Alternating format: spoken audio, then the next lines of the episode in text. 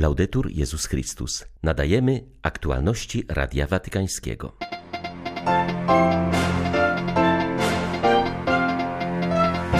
Papież ukończył dziś 87 lat. Z tej okazji spotkał się z dziećmi z ambulatorium świętej Marty. Franciszek po modlitwie Anioł Pański odniósł się do wczorajszych tragicznych wydarzeń w strefie gazy, gdzie izraelskie wojsko zaatakowało katolicką parafię świętej rodziny. Zginęły tam dwie kobiety. Okrucieństwo Rosji względem Ukrainy w obecnej wojnie nie różni się od dawnych działań tego kraju, wskazuje profesor Myrosław Marynowicz z Ukraińskiego Uniwersytetu Katolickiego w Lwowie. 17 grudnia wita Państwa ksiądz Tomasz Matyka, zapraszam na serwis informacyjny. Z rana przed modlitwą Anioł Pański papież przyjął w auli Pawła VI ponad 200 rodzin dzieci, które otrzymują pomoc w ambulatorium świętej Marty. Ta instytucja pediatryczna znajduje się tuż obok zamieszkiwanego obecnie przez Ojca Świętego domu w Watykanie. Spotkanie Franciszka z podopiecznymi placówki stanowi już od 10 lat tradycję świętowania jego urodzin w najbliższą niedzielę. W tym roku wypadają one dokładnie w ten dzień. Papież ukończył 87 lat. Śpiewy i tańce dzieci, wręczanie upominków małym pacjentom, tort, a przede wszystkim podanie ręki oraz chwila osobistej rozmowy z Ojcem Świętym dla każdego z zebranych. Tak wyglądało spotkanie. Franciszek zwrócił się ze szczególnym słowem do wszystkich obecnych. Musimy przygotować się na wielkie święto obchodzone w przyszłym tygodniu, Boże Narodzenie. Święto, w którym rozważamy i wspominamy, jak Jezus przyszedł, przyszedł, aby być z nami. Rozmyślamy, przygotowujemy nasze serca na Boże Narodzenie, na przyjęcie Jezusa. Niech każdy pomyśli, o co poproszę Jezusa, o co poproszę Jezusa w te święta. Teraz niech każdy z Was pomyśli, o co poproszę Jezusa, w ciszy, z zamkniętymi oczami, o co poproszę Jezusa. Już pomyśleliście? Dobrze. Potem o to poprosicie. I życzę Wam wesołych świąt, wesołych świąt dla Was wszystkich, zawsze z uśmiechem i niech Pan da Wam wszystko, czego pragniecie. Dziękuję. Ambulatorium Świętej Marty istnieje od 1922 roku i od tamtego czasu nieprzerwanie świadczy darmowe usługi dla młodych pacjentów oraz ich rodzin. Pozostaje ono pod opieką sióstr Szarytek oraz prefekta dykasterii do spraw miłosierdzia kardynała Konrada Krajewskiego. Jan jest świetlisty, ponieważ daje świadectwo światłości, powiedział papież Franciszek w przemówieniu poprzedzającym południową modlitwę Anioł Pański, wygłoszonym w trzecią niedzielę Adwentu na tydzień przed Wigilią Bożego Narodzenia. Z okazji przypadających dziś 87. urodzin Ojca Świętego wielu pielgrzymów obecnych na placu Świętego Piotra wznosiło w górę transparenty z życzeniami dla papieża. Przedstawiając postać świętego Jana Chrzciciela, Franciszek nazwał go człowiekiem niezwykłym. Ludzie zbiegają się, żeby go słuchać, przyciągani jego konsekwentnym i szczerym sposobem bycia. Jego świadectwo uwidacznia się w szczerości języka, uczciwości zachowania, surowości życia. Wszystko to sprawia, że odróżnia się od innych sławnych i możnych osobistości tamtych czasów, które przeciwnie wiele uwagi przywiązywały do pozorów. Osoby takie jak on, uczciwe, wolne i mężne, są postaciami świetlistymi, fascynującymi. Pobudzają nas do wzniesienia się ponad przeciętność i bycia z kolei wzorem dobrego życia dla innych. Franciszek zachęcił wszystkich, by zastanowili się, w jaki sposób podczas zbliżających się świąt Bożego Narodzenia mogą być świadkami światła, świadkami Chrystusa. Podkreślił również, że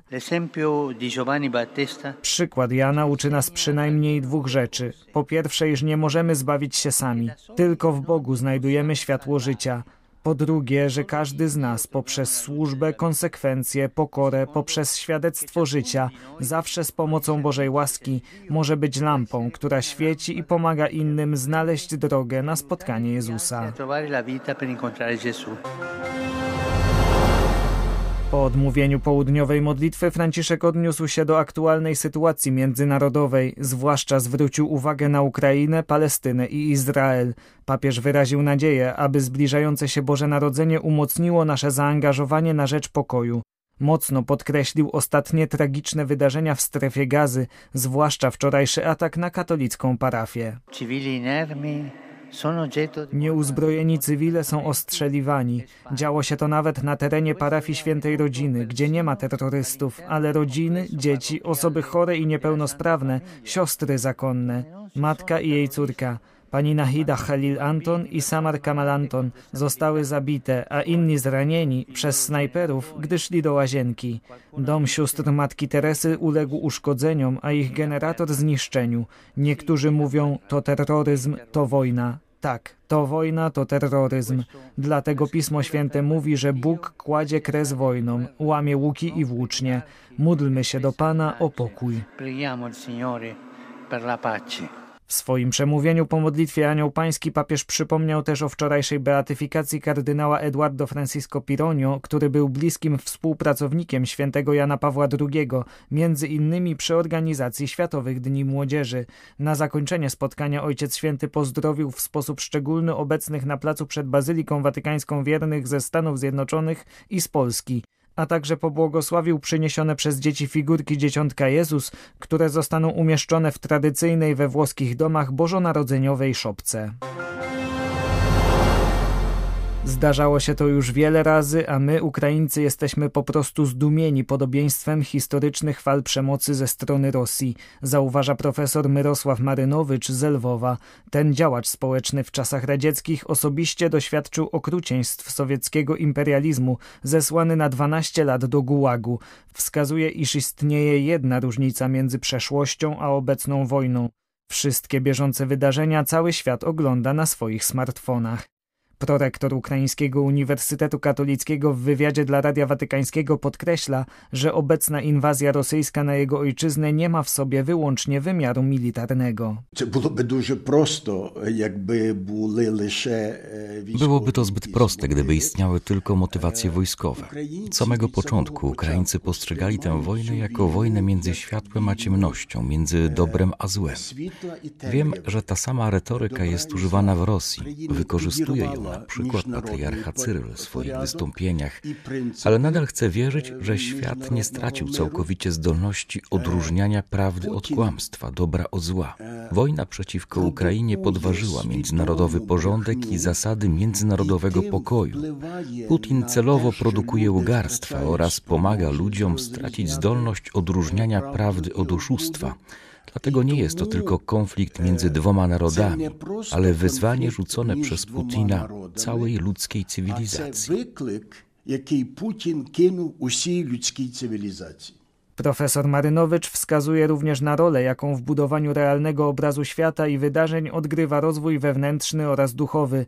Wspomina, jak w jego ojczyźnie zdziwienie budziły dążenia świeżo założonego w 1994 roku Ukraińskiego Uniwersytetu Katolickiego, aby nie tylko dawać profesjonalne wykształcenie, ale włączać w to wartości i wiarę. Dziś w czasach wojny doszły do nas sygnały z wielu ośrodków edukacyjnych podkreślające znaczenie wartości, a nasze doświadczenie zostało uznane za słuszne. Po drugie, zaczynaliśmy w sytuacji, w której ukraińska edukacja była w dużej mierze skorumpowana. Stanęliśmy przed wyzwaniem. Nie możemy pozwolić na jakiekolwiek oznaki korupcji, jeśli mamy w nazwie słowo katolicki. Wprowadziliśmy więc model uniwersytetu, który zbiera fundusze i nie toleruje korupcji. Było to też wyzwanie dla ukraińskiego społeczeństwa. Wielu naszych partnerów twierdziło, że nie przetrwamy, ale przetrwaliśmy. Dziś znajdujemy się w awangardzie tych, którzy promują zmiany w ukraińskiej edukacji. Promują zmiany w ukraińskiej oświecie w Podobnie jak to miało miejsce w przypadku Ziemi Świętej, również w Iraku zwierzchnicy kościołów postanowili o ograniczeniu tegorocznych uroczystości bożonarodzeniowych do celebracji liturgicznych. Chodzi im o wyrażenie bólu z powodu tragedii, do jakiej doszło 26 września w chrześcijańskiej Alhamdanii, kiedy podczas wesela wybuchł pożar. Zginęły wówczas ponad 133 osoby. Wyznawcy Chrystusa z Iraku chcą się również jednoczyć z cierpiącymi ludźmi w Ziemi Świętej, zwłaszcza w strefie gazy. O takim postanowieniu zwierzchnicy miejscowych kościołów poinformowali po swoim spotkaniu, które odbyło się końcem listopada. Napisali, że w związku z wspomnianym rozwiązaniem nie ma możliwości przyjmowania oficjalnych życzeń oraz publicznego podejmowania przedstawicieli władz w świątyniach. W obliczu trwających walk w Palestynie w oświadczeniu modlono się również, aby wojna nie rozlała się na inne kraje i o pokój w Iraku oraz w całym regionie. W zeszłą środę zakończył się szczyt klimatyczny COP28, gdzie między innymi ustalono wygaszanie użycia paliw kopalnych i wytyczono cel osiągnięcia neutralności klimatycznej w 2050 roku. Będąc na miejscu w Dubaju nie miałem tak bardzo wysokich oczekiwań, ale jestem pod pozytywnym wrażeniem ostatecznego dokumentu, mówi profesor Joachim von Braun, prezes Papieskiej Akademii Nauk.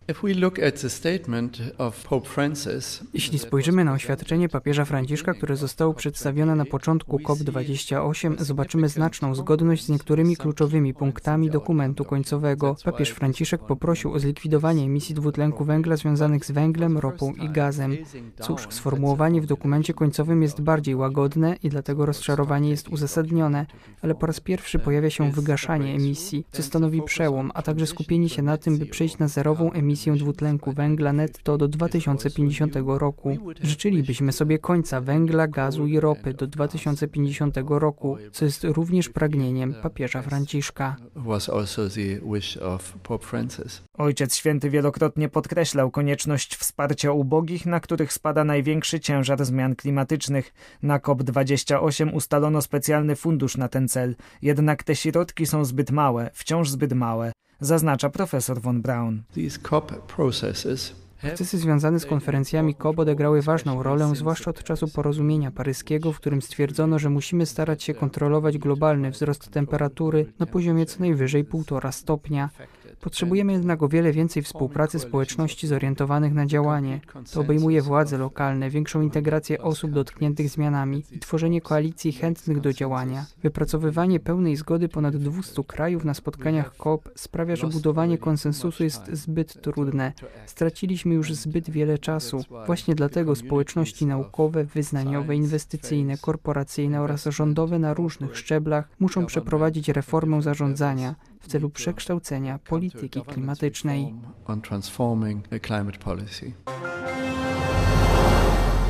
Nuncjusz w Indiach arcybiskup Leopoldo Girelli odwiedził stan Manipur, gdzie w maju doszło do zamieszek na tle etnicznym, w wyniku których tysiące osób z plemienia Kuki musiało ratować się ucieczką. Hierarcha odwiedził dwa kościoły spalone w trakcie starć, a także obóz dla uchodźców. Sytuacja do dzisiaj pozostaje niestabilna. Zaledwie tydzień temu pojawiła się informacja o strzelaninie w jednej z wiosek, w której zginęło 13 osób.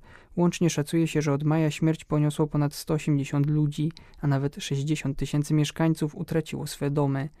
Nuncjusz w trakcie swej podróży przekazał wyrazy bliskości od Ojca Świętego i zapewnienie o jego modlitwie. W trakcie odwiedzin lokalnego obozu dla uchodźców ofiarował wsparcie humanitarne. Miejscowi byli poruszeni obecnością reprezentanta papieża i opowiadali o tym, co ich spotkało. W trakcie wizyty arcybiskupa Girelliego w Manipurze odprawiono także mszę o pojednanie w regionie. Konflikt w tym indyjskim stanie ma wymiar etniczny i dotyczy dwóch dużych grup Meitei i Kuki. Pierwsi w przeważającej części wyznają hinduizm, drudzy chrześcijaństwo. W trakcie zamieszek w maju rozwścieczony tłum palił domy i kościoły. Przerażeni Kuki ratowali się ucieczką lub na prędko szukali kryjówek. Według lokalnych mediów brutalne wydarzenia miały zostać wzniecone przez Meitei po pogłoskach o zgwałceniu dziewczyny z ich plemienia przez milicjantów Kuki, co okazało się fałszywe. Wcześniej jednak napięcie wzrosło, ponieważ Kuki protestowali przeciw projektowi przyznania statusu zarejestrowanego plemienia dla Meitei. Mniejsze grupy etniczne żywiły obawę, że ten krok de facto pozbawi ich szans na otrzymanie wsparcia oraz na zatrudnienie. Były to aktualności Radia Watykańskiego. Laudetur Jezus Chrystus.